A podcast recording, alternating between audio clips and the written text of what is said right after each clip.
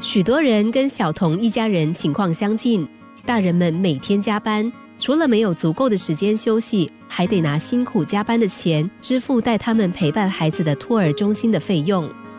小童的妈妈说：“这些牺牲是值得的。”爸爸也赞同说：“是啊，我们一切都是为了这个家。”有个好友去劝他们：“值不值得？旁人无法妄下定论。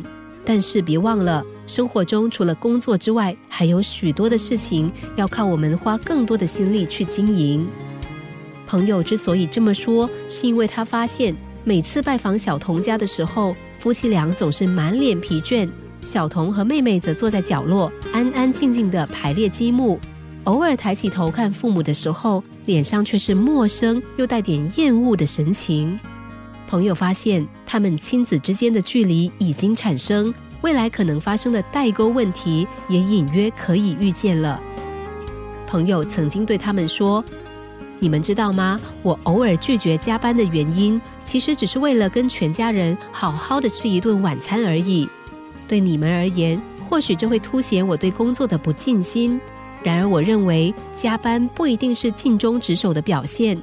如果能在工作时间内完成任务，随时保持最佳的工作精神，就已经足够了。”至于工作之外的时间，我有家人和朋友们要经营，还有健康要维护，所以不要让工作越了界，占据所有的生活时间，才是保持活力的最佳方式。加班是工商社会里的常态，其中除了因应商业竞争的必须之外，也有人是因为工作时间分配不当，导致不得已的加班情况。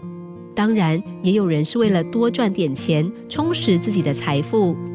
不过，当你下一次再加班的时候，不妨想一想，如果你减少加班的次数，对生活会有多大的影响呢？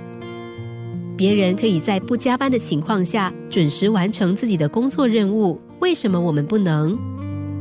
不要让过度的劳累成为永久性的生活状态，也不要把加班赚钱视为换取生活幸福的方法。因为这些都是错误的观念。适当的工作时数，让生活与工作都能够得到平衡，才能够增加工作效率和幸福生活的指数。不要再用“这么辛苦全是为了你们”作为借口。当你希望家人能够体谅你的时候，别忘了他们也需要你的问候，一个全心全意、不被工作占据的关心。工作是生活的一份子。